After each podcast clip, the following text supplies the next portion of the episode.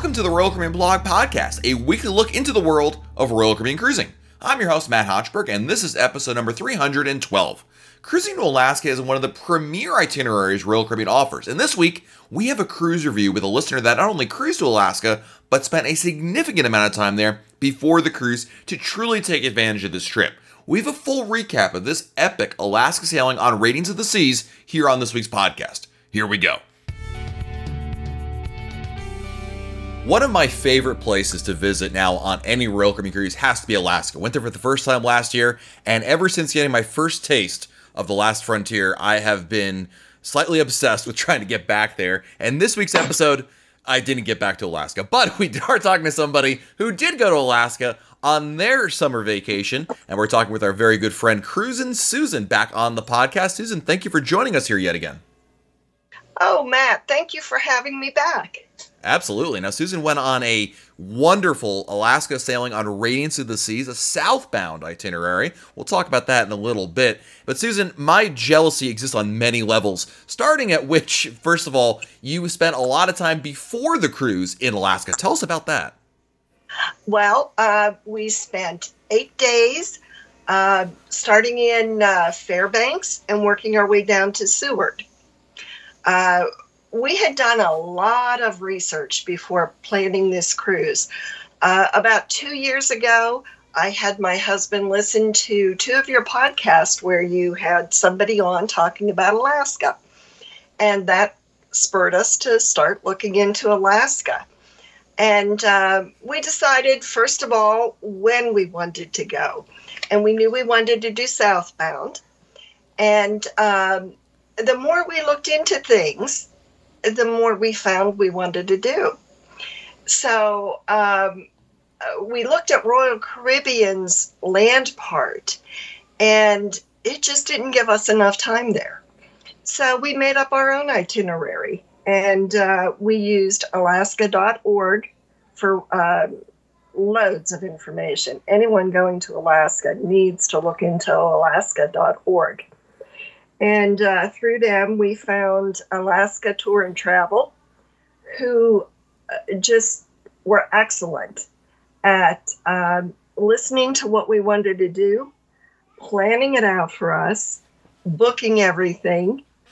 All we had to do was pay for it and go. And everything worked out perfect. That's great. And of course, what you did there, Susan, you took advantage of the fact that you had to fly to Alaska anyway to begin your cruise, and you figured you would double down on the time spent before the cruise, uh, being able to see some things on land. Going to what are some of the? Give us like some of the uh, places you visited before the cruise on your land portion. Uh, we started out in Fairbanks. We stayed at uh, Pike's Waterfront Lodge, which is right on the Chena River and is absolutely beautiful. Uh, right next door is um, Pike's Landing, uh, a restaurant, excellent food. Um, now, I must say, we did in our research, we realized that meals out were going to be expensive up there, and they were, but we got so much for the price. I mean, there were times where I had a hard time finishing my meal, but uh, and uh, we arrived there on a Thursday uh, we decided we would try to just get over our jet lag. And uh, we ended up waking up at three o'clock in the morning. And we looked out the balcony and we were astounded. It looked like it was 10 o'clock in the morning, just bright, beautiful.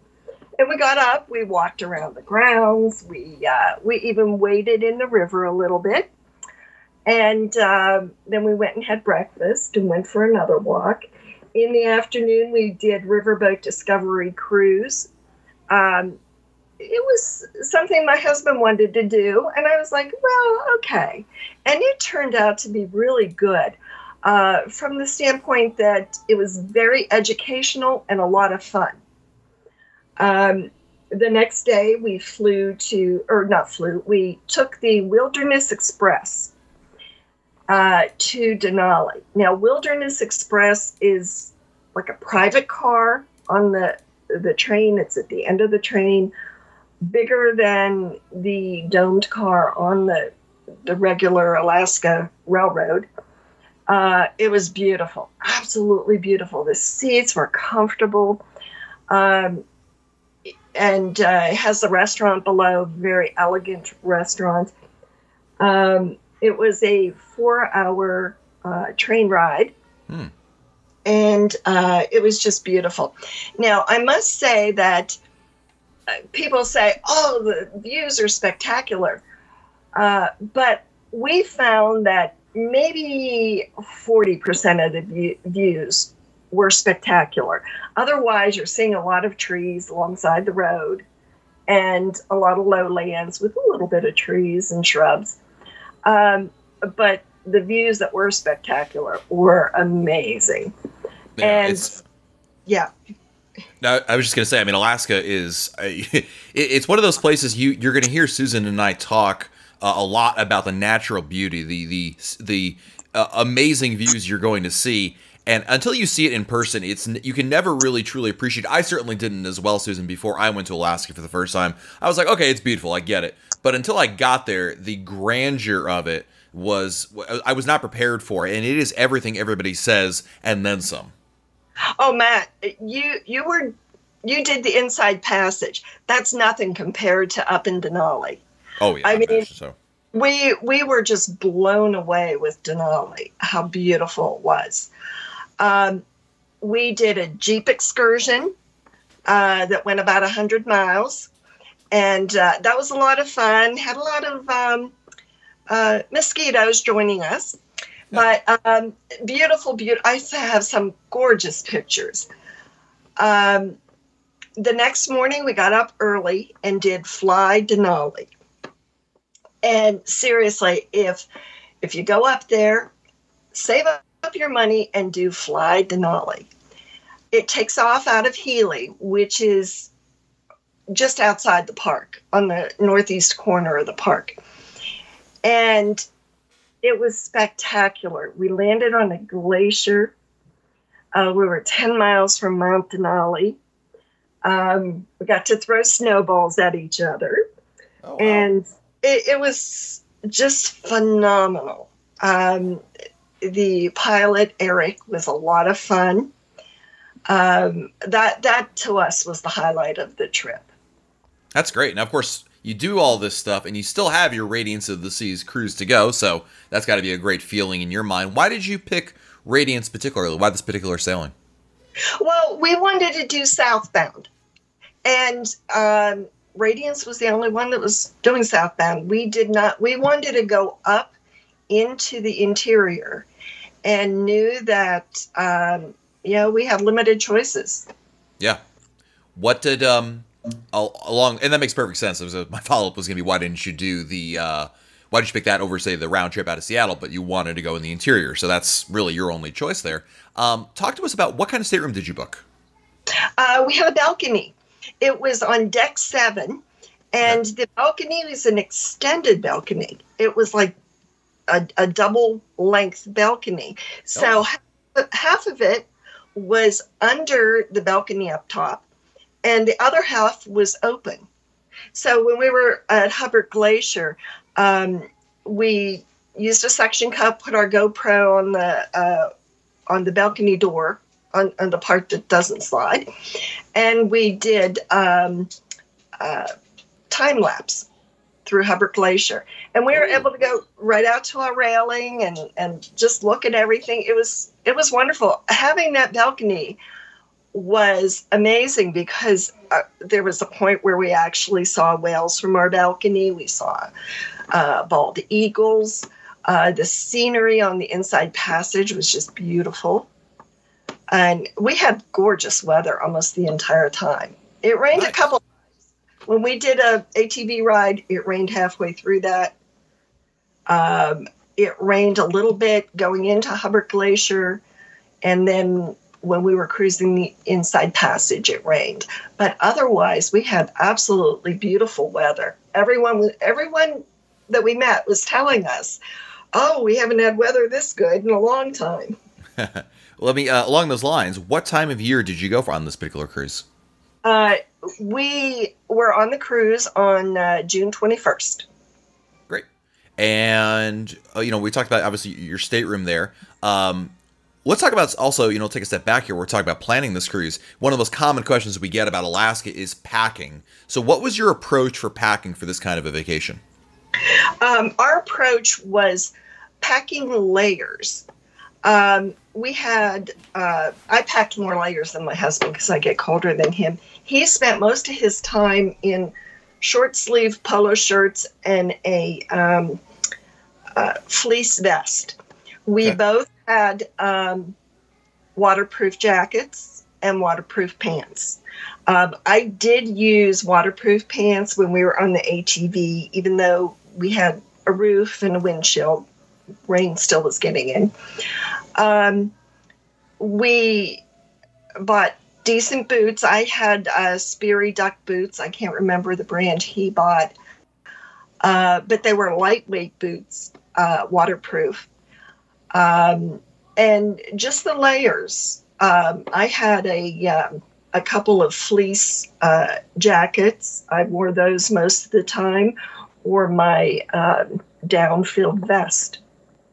But yeah, it, it was challenging deciding what to take and knowing that we would need this kind of clothing for both parts of the trip, both the land and the sea part, uh, we made sure to stay at a hotel uh, the night before the cruise that had uh, laundry facilities. So I was able to wash things and have fresh clothes for the second half of the trip. Perfect. I was going to ask you about that because, I, first of all, Susan's strategy is exactly what I always recommend, which is the layers approach and having basically you have like almost a warm weather layer t-shirt, let's call it that, something short sleeve on the uh, as your base layer. Then you add on a warm layer, if you will. That's a hoodie, that's a, a fleece, uh, that's a sweater, whatever you're comfortable with. And then on top of that, you have the potential third layer, which is your waterproof layer, your waterproof rain jacket, your waterproof pants, things of that nature. And I, I think that's that's really good advice there, Susan, uh, to, to share. And you mentioned also about Seward, and is the the hotel was this was this a, brand name hotel like a Holiday Inn or or a Marriott, or was uh, this? No, we stayed at Harbor 360. Okay. Uh, it's uh, in fact when we got up the morning of uh, the cruise, opened our window, and there was the ship right across the harbor. Perfect. So getting to the uh, to the ship was very easy then. Oh, it was extremely easy. We had rented a car in um, Anchorage and drove from Anchorage to uh, Alyeska, stayed there, uh, drove to Whittier, and then drove down to Seward. And uh, the uh, Hertz rental is halfway between the hotel and the port and uh, we dropped the car off and they took us right over to the ship. Now let's talk about the places you visited. Uh, first of all you went to hubbard glacier which is what i'm hearing is like an amazing the glacier to see. I, it, it was amazing. Now in um, whittier we had done 26 glacier tour uh, 26 glacier. So hubbard was amazing but it's not the first one we saw. So, sure. uh, you know, it's like if you're only going on the cruise, it, it's spectacular. And uh, we spent about two hours there, and the um, the captain gave narrative. There was somebody else giving a narrative, and um, the captain rotated the ship so that if you were on your balcony from either side, you could see it, uh, which was really nice. Nice.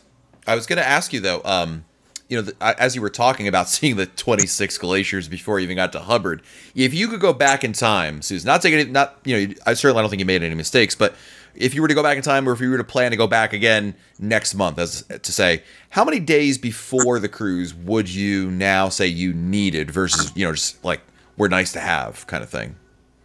We would have added one more day at least. Oh, interesting. Okay. Yeah, we would have at least added one more day in Denali uh, because we fit a lot in those. Like we arrived at twelve thirty in the afternoon and left at twelve thirty two days later, and we did a jeep excursion, the Fly Denali, and the ATV ride. And uh, we're getting older. We're suffering jet lag, and by the time we got to the ship, we we were ready to relax. Sure, that makes sense. Um, I was going to also ask you, you know, one of the things that they do really well on Alaska cruises that I did not take advantage of the the last time I went there, and I want to make sure I make I, I do the opposite this time. Is take advantage of some of the lectures that they provide on board the ship. Did you have any opportunity to stop by any of these lectures yourself? Uh, these enrichment lectures talk about you know the, the various aspects of Alaska that you're seeing. Yes, I did. Um, our lecturer was Mountie Dave, and I, I, did attend his uh, last lecture on the last sea day, and um, he was a retired uh, uh, mounted police, and he wore his full uniform. Yeah, the red and the, the pants tucked into the boots. He said they don't wear that now anymore. But he talked about uh, how things were when he started out in the dog sleds and where he was stationed and why he he went to the um, Northwest, and uh, it, it was quite interesting. Hmm. Cool. That's, that's good to hear because I, w- I would like to take advantage of that. And I am glad to hear that someone who calls himself Mountie Dave does go into the whole shtick. I think you have to do that if you're if you're calling yourself Mountie Dave. So even better. Yes, I agree. uh, how about Juneau? What did you end up doing in Juneau? Uh, we went whale watching, a very successful whale watching. Um, we saw, uh, I saw three whales. My husband saw two because by the time you say, "Oh, there's a whale," it's it's gone. Gone. Yeah. yeah. Um, we were watching a um, Steller sea lion swimming on the port side of the boat, and somebody says, "Right over there," and it was on the starboard side. And my husband had the GoPro, so he extended the monopod, and he was able to to get perfect uh, view of the um, the whale. We saw it come up and the spout, um, I think, four times before it dove under and we saw the tail flip up. Wow. Yeah, and we were about 100 feet away. That's great. And the, and the water conditions weren't too bad. It wasn't like, I would love to do the, uh, a whale watching tour, but my wife is terribly concerned, and I am too. Uh, we just have this this idea of sitting on a boat and being like seasick from just from the motion constantly going back and forth. Uh, no, these are um, uh, more like a catamaran bottom. They're they're okay. real real stable because I'm like that. It I have been on a a smaller fishing boat out in the Atlantic, and yeah, I did feel seasick on that. But on this, it's more like being on a catamaran. It, okay. You, you don't even feel it. That's great. That's good to hear. Um, how about Skagway? What did you do there? Uh, we did the White Pass Railroad. Ooh, I got it. I want to do that. I've heard very good things about it. Oh, it's beautiful. And um, the one thing that I enjoyed about Alaska was learning. Uh, I used to be a teacher, so I appreciate learning. And um, just the narrative they give you uh, through the whole trip, um, telling you about how it was, how how the um, prospectors used to have to um, have certain uh, equipment with them before they were allowed to go out, and how the railroad was built at the start of the um, gold rush uh, with the intention of helping prospectors get up there to the Yukon. But by the time it was finished, the gold rush was over. Uh, what was the which uh, which train tour did you do? I know there's many. There's like round trips. There's one that involves a bus one way. Which one did you pick? Oh, we did the round trip. Okay, and no we, regrets about that one, also. Uh, no regrets at all. We're not bus people. Okay. Um, we have a hard time sitting still uh, for very long. Uh, both of us have some arthritis problems, and that's why in Denali we opted not to do the bus tour into the park. It's like eight there's one that goes eight hours one that goes 12 hours. And we had done our research and read some reviews on tripadvisor and people were saying well it's, it's like a school bus. It's not a tour bus. It's like a school oh. bus. And so that would be real uncomfortable. So we opted not to do that. And if we would have done that we would have seen more uh, wildlife than we did. Because we talked to people on the cruise who actually did that and they're like oh yeah we saw 23 uh, grizzly bears and we saw so many moose and everything. So y- you have to know your limits and as i said to my husband you know do your research and know what you can do and keep your expectations low or lower because we had expectations of driving along uh, Turnagain Arm and stopping at Beluga Point and seeing beluga whales, only to find out when we got there that beluga whales had left already. Yeah, that was like that. Rem- that reminds me of uh, in Skagway we took a Humvee tour, and the driver was giving us the whole thing about what happens when you run into a bear. And then we got to the Canadian border, and the border patrol was like, "Have you seen any bears yet?" And we're like, "No." And they're like, "Oh, you're going to see tons of bears." And we ended up seeing one bear, which, by the way, was one more than most people saw on our cruise. But it's it's like you said, so you got to keep your expectations in line that it's not necessarily going to be a scene out of like the Lion King, but in Alaska where they're just kind of frolicking around you. It's not not it can't possibly be like that, but you know, aim low and then you only have you can only go up from there. Yeah, and you have to remember those videos you watch on YouTube and the pictures you see in uh, magazines uh, where the bear is catching the salmon, or you know eagles are flying all over the place, or or, or you see a bunch of moose here or there. uh, those are taken by people who just take their time and that's all they want to do is get that perfect shot and so they may take 10,000 pictures just to get that one perfect picture Absolutely. um, because the whale watching, somebody was saying about, oh, they want to see it breaching, and the guide said, oh, well, that's a very rare thing to see.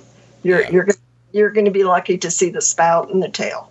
Yeah, So- and I'm glad you mentioned the other thing about the bus ride. And I don't have arthritis, but I don't want to sit on a bus for 12 hours. I don't care what it, where it's going or what it's seeing. That's a long time. So I think Uh, that's yeah. really good advice. Well, they said uh, it stops every hour and a half, so you Yeah. can get out and walk around and use the restroom.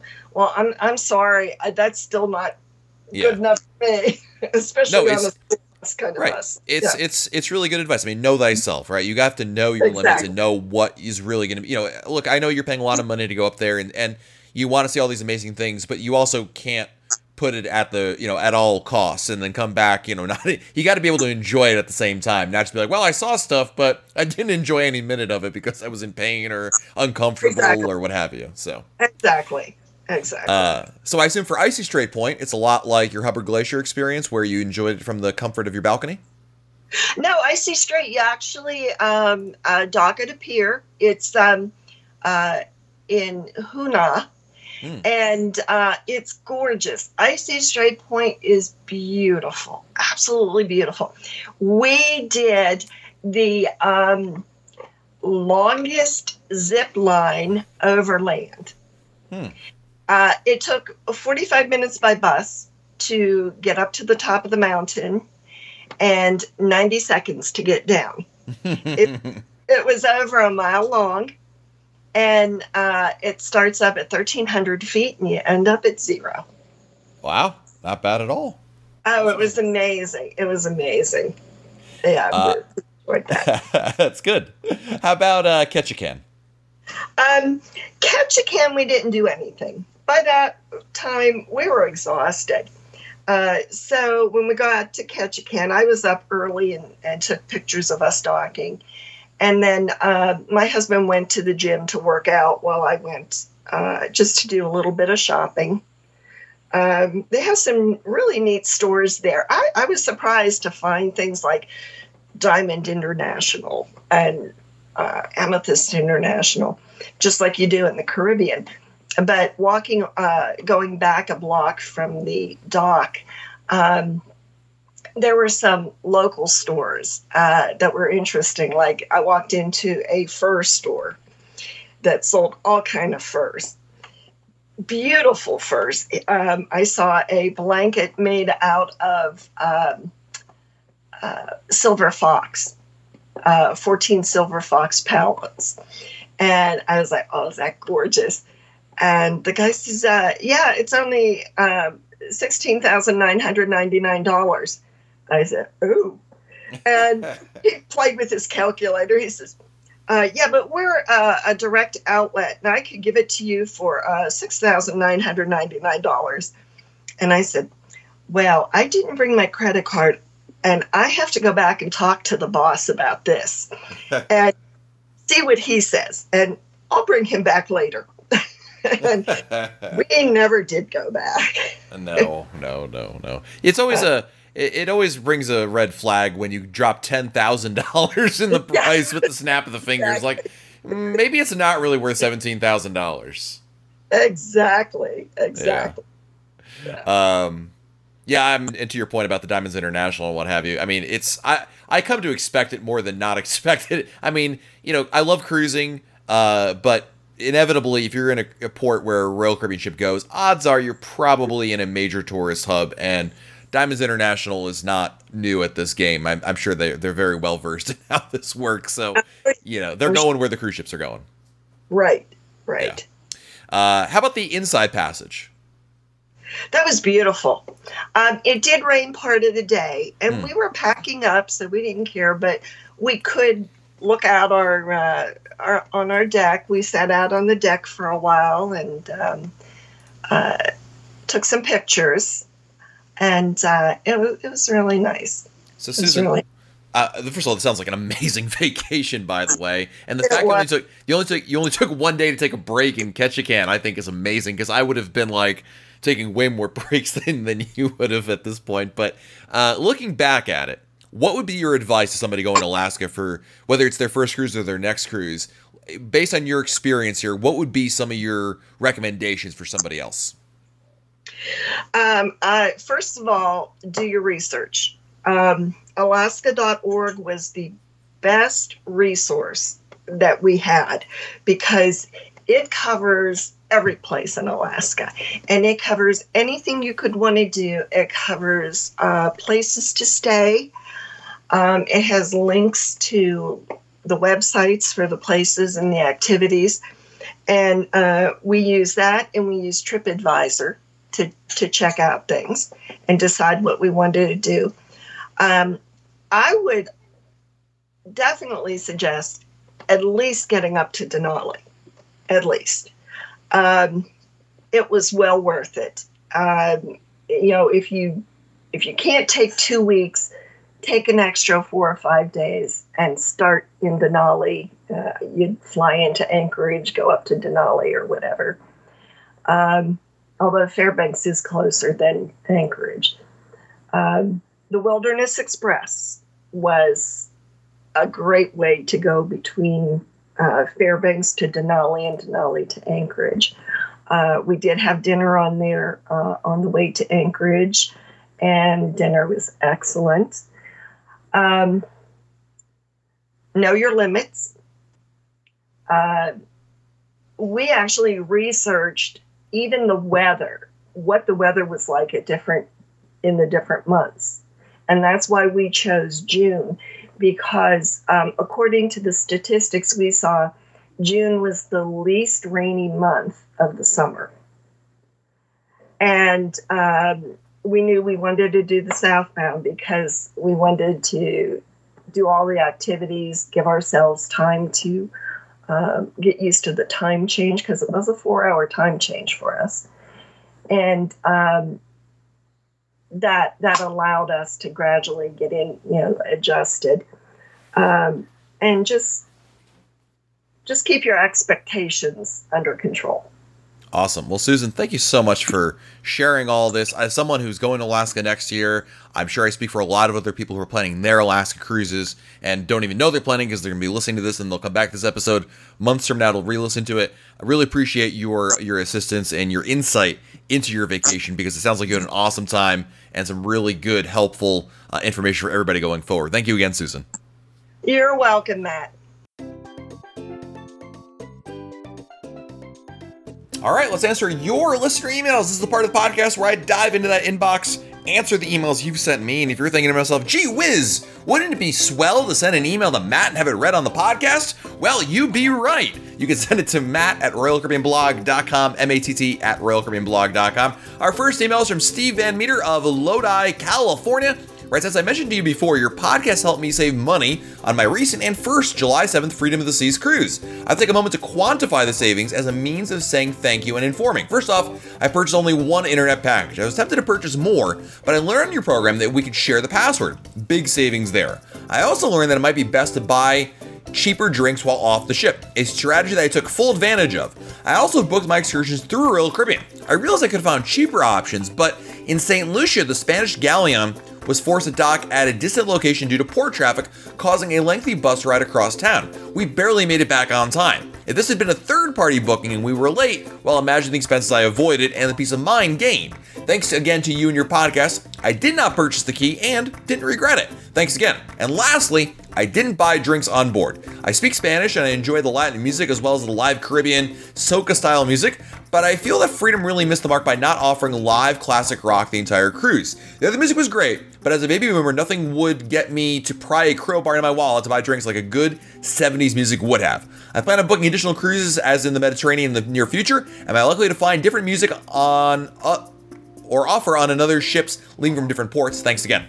You know, Stephen, first of all, thanks for the email, and I'm glad to hear that you're saving some some some money right there. In terms of the music, I'm actually surprised because in Freedom of the Seas, did you check out the music in either the pub or the schooner bar? Both locations will play a variety of music, but you'll get music that's of your generation, certainly.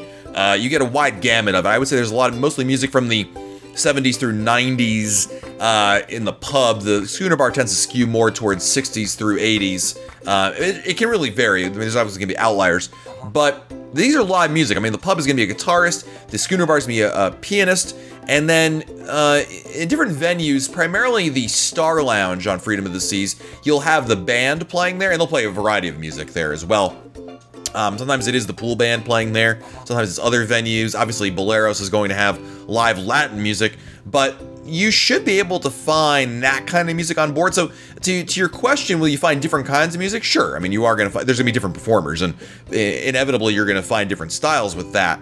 Uh, but certainly, I am surprised that you didn't find that on on Freedom of the Seas because I've cruised on Freedom extensively, and I'm fairly certain. Now, granted, you maybe you're looking for a specific uh, artist. You know, maybe you're looking for, as an example, um, you know, uh, Earth, Wind, and Fire versus um, some other 70s band that I can't think of off the top of my head. And I'm showing my age right now, but you know.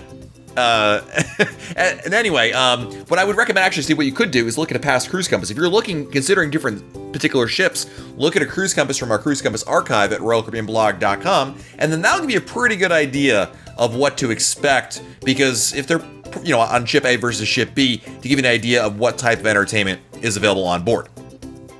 Let's go to our next email. It is from uh, someone else named Matt. Right, uh, this is Matt. I found your podcast in the last few weeks and listened to dozens of episodes. By the way, congratulations on passing number 300. A lot of awesome information and very entertaining. My wife and I have cruised five years uh, back on Enchantment of the Seas for our 10th anniversary on a five night trip. We really enjoyed ourselves on the mid-sized ship and had a great time. We shared some experiences of a lifetime and enjoyed two great excursions in Roatan and Cozumel. I strongly suggest to your listeners that if you have the chance to snorkel in Roatan, uh, you have you have to do it as this country is has a great job of preserving the reefs off the shore. But the experience of a lifetime was the regatta experience at Cozumel, where you and a group of 12 or so people sail and race an America's Cup sailing schooner, the Stars and Stripes, against another group of cruisers in their boat under the watchful eye of a crew of three. Such an awesome memory. Racing and learning to operate the boat for a couple hours before chilling with a drink and relaxing with your fellow teammates. You have to try it. Well, five years later, we've booked another cruise to leave from Port Canaveral for seven nights in late October 2019 to visit Perfect Day CocoCay, San Juan, Puerto Rico, and St. Vincent's, St. Thomas on your favorite ship, Harmony of the Seas. And this time, we're taking our two daughters who are 8 and 10. Needless to say, your podcast is going to be pumped up. So I have some questions for you, sir. Number one, we're flying in the day before we depart from your home to the home port. Wondering if you had a great family suggestion on what to do in the area that you've experienced. Also wondering if you had a hotel recommendation near the port. When we get there and what we end up doing will probably dictate whether I Uber to the port or rent a car for a day.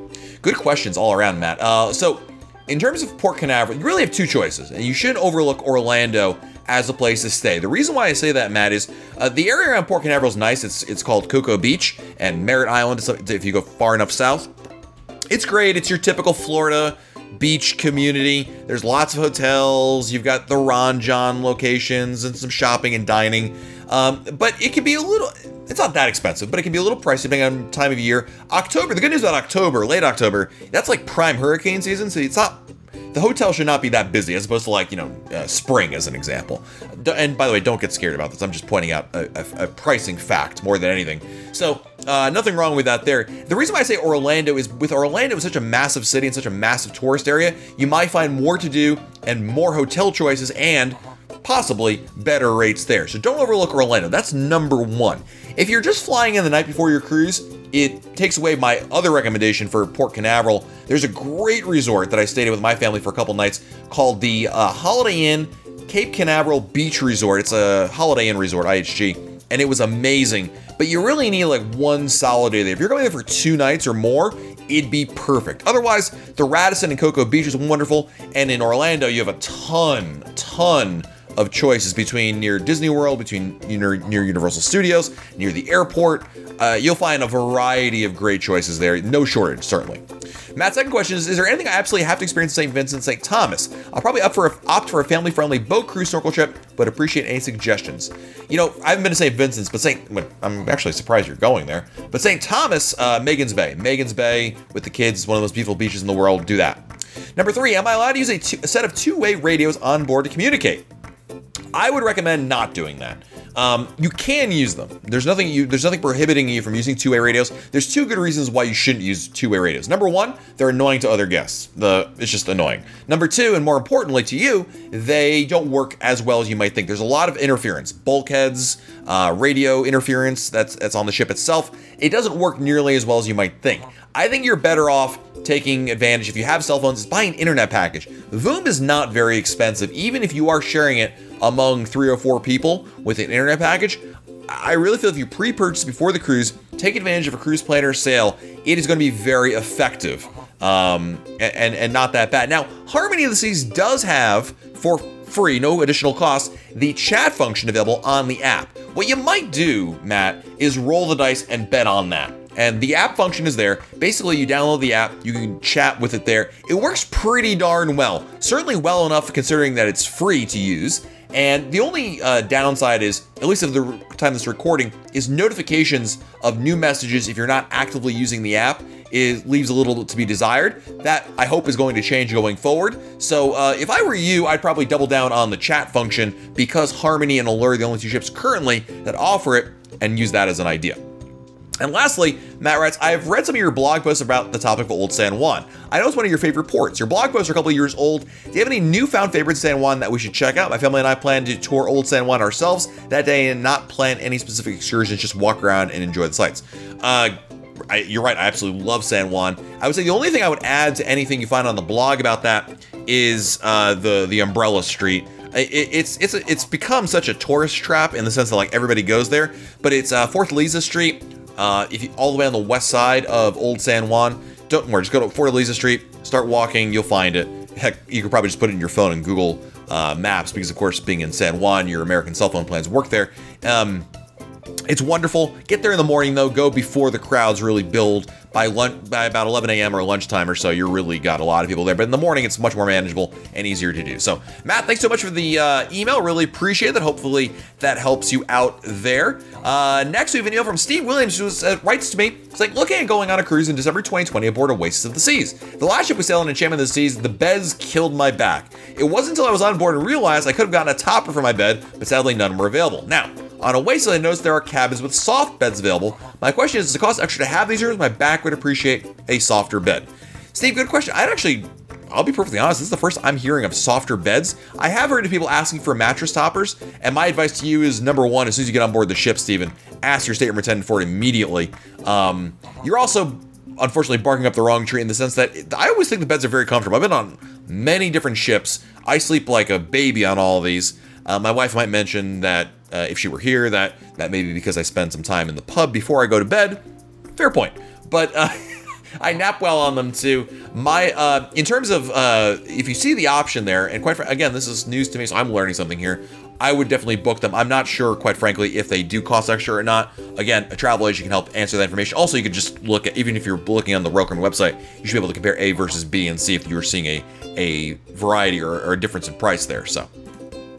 Uh, next email is from Tim and Lori. Writes, Thanks for all the information you provide about Royal Caribbean cruising. My wife and I need you to be the marriage ref and settle, should I say, a debate between us. Oh boy.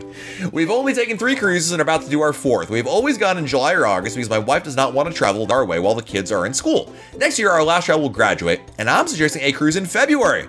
My wife thinks it'll be too cold to enjoy places like CocoCay. I say, we live in North Dakota and she will think it's beautiful after leaving our 30 below temperatures. What says you? Would we be swimming and sitting on the beach or wearing long pants? Thanks for your wisdom. Keep up the good work. Uh, P.S. Our first cruise is on Enchantment of the Seas, and I did not buy a ship model, something I've done on other sailings. Any idea how I can get one? If you want a ship model, eBay. It's either eBay, Tim, or you have to uh, ask somebody who's going on that ship to buy one and bring it back for you. There's no other means of getting one. So, um, but check eBay. There's usually one that pops up every now and then. But in terms of settling your debate, I, I'm going to be perfectly honest with you. It will be very warm in February. Uh, I've cruised many times in the month of February, and don't forget in the Caribbean and the Bahamas is obviously more the North Atlantic or South Atlantic than it is the the Caribbean. But I digress on that point. The, the bottom line is it is warm there in February, warm enough to go in the water. Is it going to be like the same as July? Of course not. But it's going to be warm. You're going to be wearing shorts, and coming from North Dakota, it's going to seem like a heat wave. For me in Florida, maybe a little bit chilly, but I've always gone in the water in February. I've even gone in the water in January and December in the Caribbean. So uh, I don't think you'll have any problems there whatsoever. I mean, obviously, look, a, a, cold front could blow through. That can always be the X factor there in terms of making it feel like your wife's going to win this debate. But I think, all things being equal, uh, I would say that you're probably going to be fine, and that February will be a great time, not only to go on a cruise, but to enjoy some fabulous weather. Because not only is it warm, it's not humid. That is one of my favorite reasons to go on a cruise in February versus the warmer months of the year. Uh, next email is from uh, Daniel Stober of Herriman, Utah. We have sailed in adjoining ocean view balconies previously and have asked stateroom attendants to open the partitions to create a larger shared space.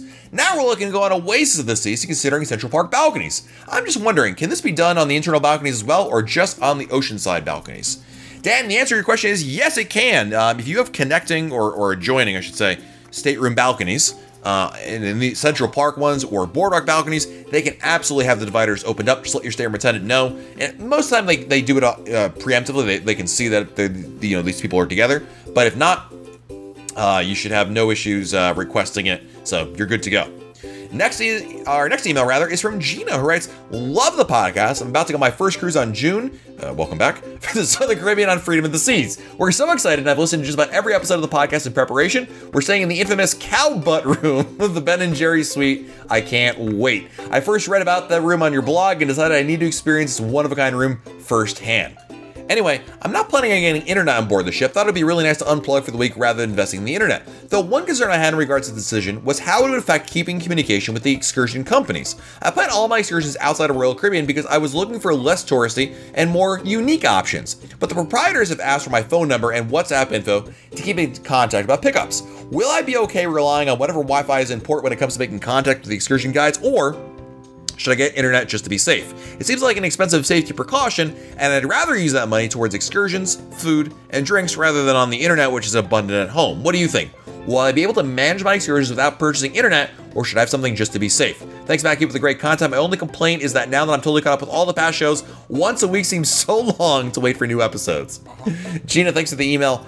I would tell you that you theoretically should be able to go without the internet. My advice is make sure you do two things. Number one, before you even get on board the ship, try to firm up all your plans. Make sure you have a meet time, meet location, and a, ba- a phone number or something that if you absolutely positively needed to, you could contact them. Rather than, you know, oh, they'll email you like the week of or a couple days before to let you know. If you can do that, that's half the battle. And then what you really could do in other ports is hop on free Wi-Fi at various Starbucks or other locations. You know, check in, see that there's no other messages, and you're good to go. You'd probably be fine there. Also, keep in mind, Gina, you can always purchase a 24-hour pass once on board the ship. The 24-hour pass is about $29.99 per 24 hours, and maybe if you, it, it's consecutive hours, you can't pick and choose. So once you buy it and use it, it's like pay-per-views they just start the timer begins. Um, but you could do that and maybe strategically place that at you know be, you know on the morning of one port and you have the port another port on the next day. And obviously that would run through both days to some extent. You could do something like that. But i think you'd be okay. Um, you know I, I would also point out that if, re, if you pre-purchase the internet package via Royal Caribbean's website before the cruise, you'll save money compared to buying it on board the ship, and thus that'll that's still money saved. But I understand, you know, the idea, the notion of what you're trying to do here, and I think you can absolutely make it work. You just have to do your homework. You have to be as proactive as you can be, so that way, going into your cruise, there's no question marks on your end or on the excursion provider's end. And again, just I would connect every you know periodically as much as you can while in port and other ports, just to make sure there's no other messages. And the day of, you know, you should be fine. And should is the key word there. So thank you, Gina, for the email. Thank you to everybody for checking out this episode of the Royal Caribbean Blog Podcast. And uh, until next time, I'm Matt Hochberg, and we'll talk again real soon.